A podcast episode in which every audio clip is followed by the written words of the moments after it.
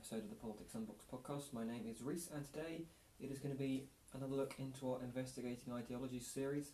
Uh, we are still on liberalism. Uh, today we're going to be having a look at the rest of the liberal state, the different types of liberal state, um, the ideas behind it, uh, and probably from there we're going to go into and explore the different areas of liberalism. So, classical liberalism, social liberalism, uh, perhaps even neoliberalism.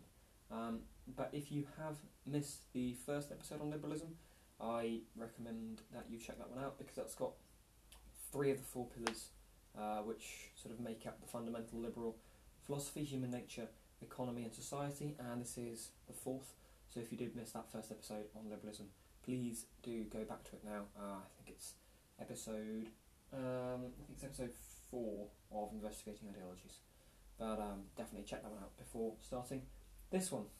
Anyway, uh, let's kick off uh, another look at the liberal state. So last time we got up to uh, government by consent, uh, and now we're going to move on to sort of the ideas of social contract theory um, and other areas in which the liberal state uh, places great emphasis. So so- social contract theory uh, is an Enlightenment sort of era theory linked to people like Locke and um, Rousseau. it's a term denoting that state should essentially have a deal between the government and the governed. So, in return for submitting to the laws of the state, um, the state uh, guarantees certain rights, and that if those rights are violated on the individual, uh, the citizen's obligation is to obey the state's laws. Uh, but if they don't allow for uh, suitable redress of grievance, then it is uh, also the citizen's obligation to overthrow the government and uh, form a new one based on new consent principle. So very much something behind the American Revolution. Uh, they felt that they weren't being listened to, uh, so there was no longer consent from the governed to the government, so they overthrew their government. Um, within the state, there is a promotion of natural rights and individualism. So liberals always assume that before any state was created, there were natural rights in this state of nature, which I talked about in the last episode. Um, there is self-realization, self-determination, and therefore individualism in the state of nature. Uh, and it would be irrational for any individual to abandon those natural rights and their individualism by sort of submitting themselves to a state. So the only rational reason to put themselves underneath the control of a state would be uh, if it not only respected but actually promoted and extended those natural rights, ensuring they were more safely uh, and more easily exercised than in a state of nature. So it's sort of it's laying out the rules of the game for these natural rights, laws, and liberties. Um, there is also, within these liberal states, a promotion of tolerance, uh, linked very closely to natural rights. The liberal state is also very much a, a tolerant state, uh, as long as people are exercising their natural rights uh, and their, their individualism. Um, but if those, um, well, if how could an individual seek self-determination if actions and opinions were to be forbidden by others? So that's a famous quote by Voltaire. I detest what you say, but I will defend unto the death your right to say it. Um, so this is sort of part of an overarching liberal concept called the tolerance principle or, or the harm principle. So this is uh, element within liberalism.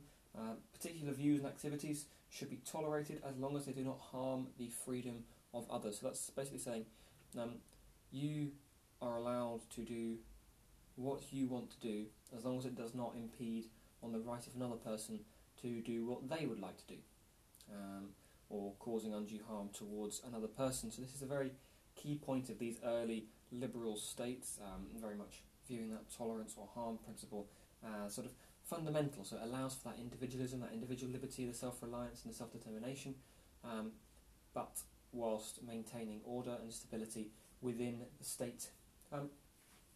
Liberalism is an individualistic ideology, um, but um, individuals do not necessarily seek isolation and detachment from their fellow men and women. Uh, they're actually drawn towards societies that accommodate for their individualism. Um, so, uh, when you emphasise tolerance, early liberals they were aware individuals are inclined to uh, group together into religious communities. So, it's therefore important the state should show tolerance towards all religious communities, uh, especially those that represent the views of a minority. Um, this is evident in sort of the, the separation of church and state in the American uh, Constitution, or in fact the uh, first First Amendment, creating the wall of, of separation. um, and also uh, following the Glorious Revolution. So John Locke's writing was very much used through the Glorious Revolution and after it to become the basis of a, a new, more liberal state. Um, and there was actually a Toleration Act put forward in 1689 by the, uh, the, the Convention Parliament of England, which uh, put forward uh, ideas on religious toleration. So uh, very much taking forward this early liberal state. Uh, tolerating minorities has actually been an ongoing passion for those who uh, support and want to advance a liberal state. So since the, the mid sort of 1900s, so around 1950s, 60s, um, the American liberals, thinking like Betty Friedan, um, they have thought about how you can update John Locke's belief in the tolerance of minorities.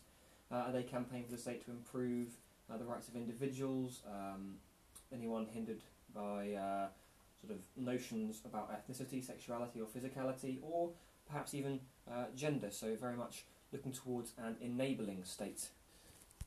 Um, so one which would legislate in order to protect the rights of, of those people who um, some would see as being being left behind. Um, also within a liberal state, very much uh, a stress on meritocracy. Uh, a key principle is that political power should only be exercised by those who show themselves worthy of it. So, therefore, the government should be conducted by individuals who uh, have won the trust of the governed.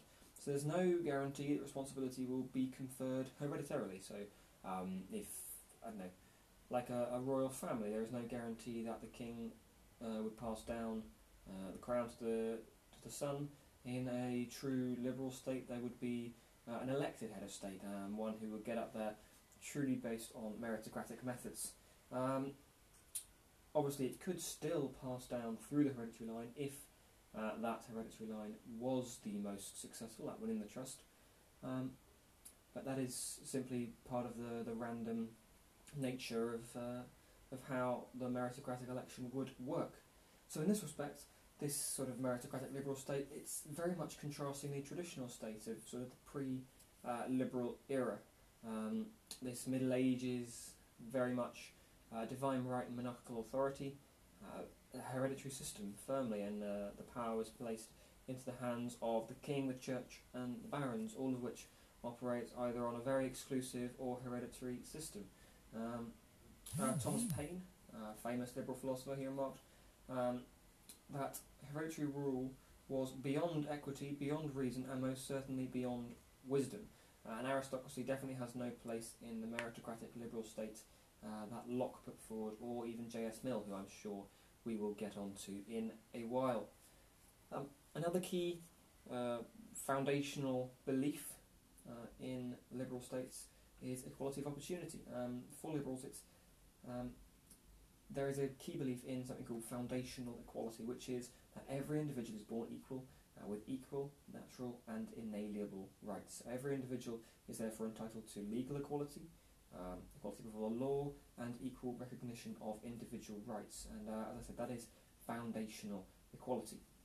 So within this state, all individuals have therefore uh, must be given the opportunity, an equal opportunity, that's very key in liberalism, to develop their potential and achieve control over their own lives. And if an individual fails to fulfill their potential, then they must be able to assume total responsibility for the failure, therefore not attributing it to, to the state, because the state will have been there to ensure this foundational equality so that everyone has the same starting point, um, so that everyone could fulfill their, their full potential without uh, being encumbered by any societal uh, hindrances. And if the state doesn't do that, well then, a liberal's eyes, it would not be acting as a, a state should. Um, and if it is equal, well then everyone has the same opportunity, and the outcome of that uh, is completely down to the individual. Very much linked to equality of opportunity uh, is a belief that the state should really embody justice, and there must be an assumption that the state treats individuals fairly without regard to their identity, so as a, may be defined by their occupation, religion, gender, ethnicity, anything like that, the state must uh, sort of cast aside when passing judgment on any individuals. Therefore, individuals within the liberal state, they are they must be able to assume a just outcome from any complaints they express. Um, there will be a satisfactory resolution to any grievances they have with other individuals. So this equality of opportunity, um, everyone is allowed to have similar opportunities to develop their potential. Um, but this, uh, in liberalism, unlike socialism, is um, not existing uh, along with this greater equality of outcome. Uh, for liberals, equality of outcome is, well, I guess it would be nice. Um, however, it is not something that is required because otherwise there is no room for individualism to grow. With equality of opportunity, everyone has the same opportunities to uh, achieve the maximal outcome, but uh, without forcing this equality of outcome upon the individuals, thereby constraining their um, their progression their, their growth as, as people into their careers, into their lives. So uh, equality of outcome is very much sidelined um, as equality of opportunity uh, and obviously legal equality comes forward. Uh, we're going to have a quick look at the methods and structures of a liberal state now. Um, so it's important. There are three features that are key within a liberal state. So you need constitutional or limited government, uh, fragmented government, and formal equality.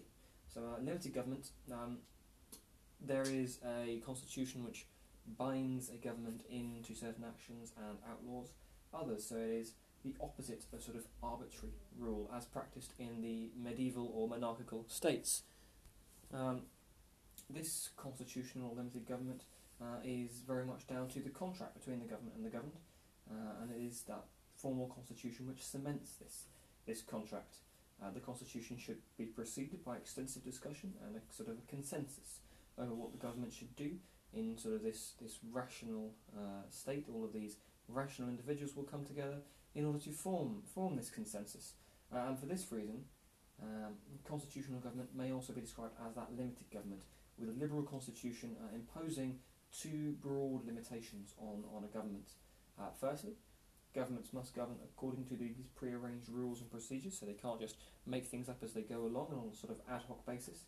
And second, uh, a liberal constitution is designed to prevent governments eroding away these natural rights of citizens.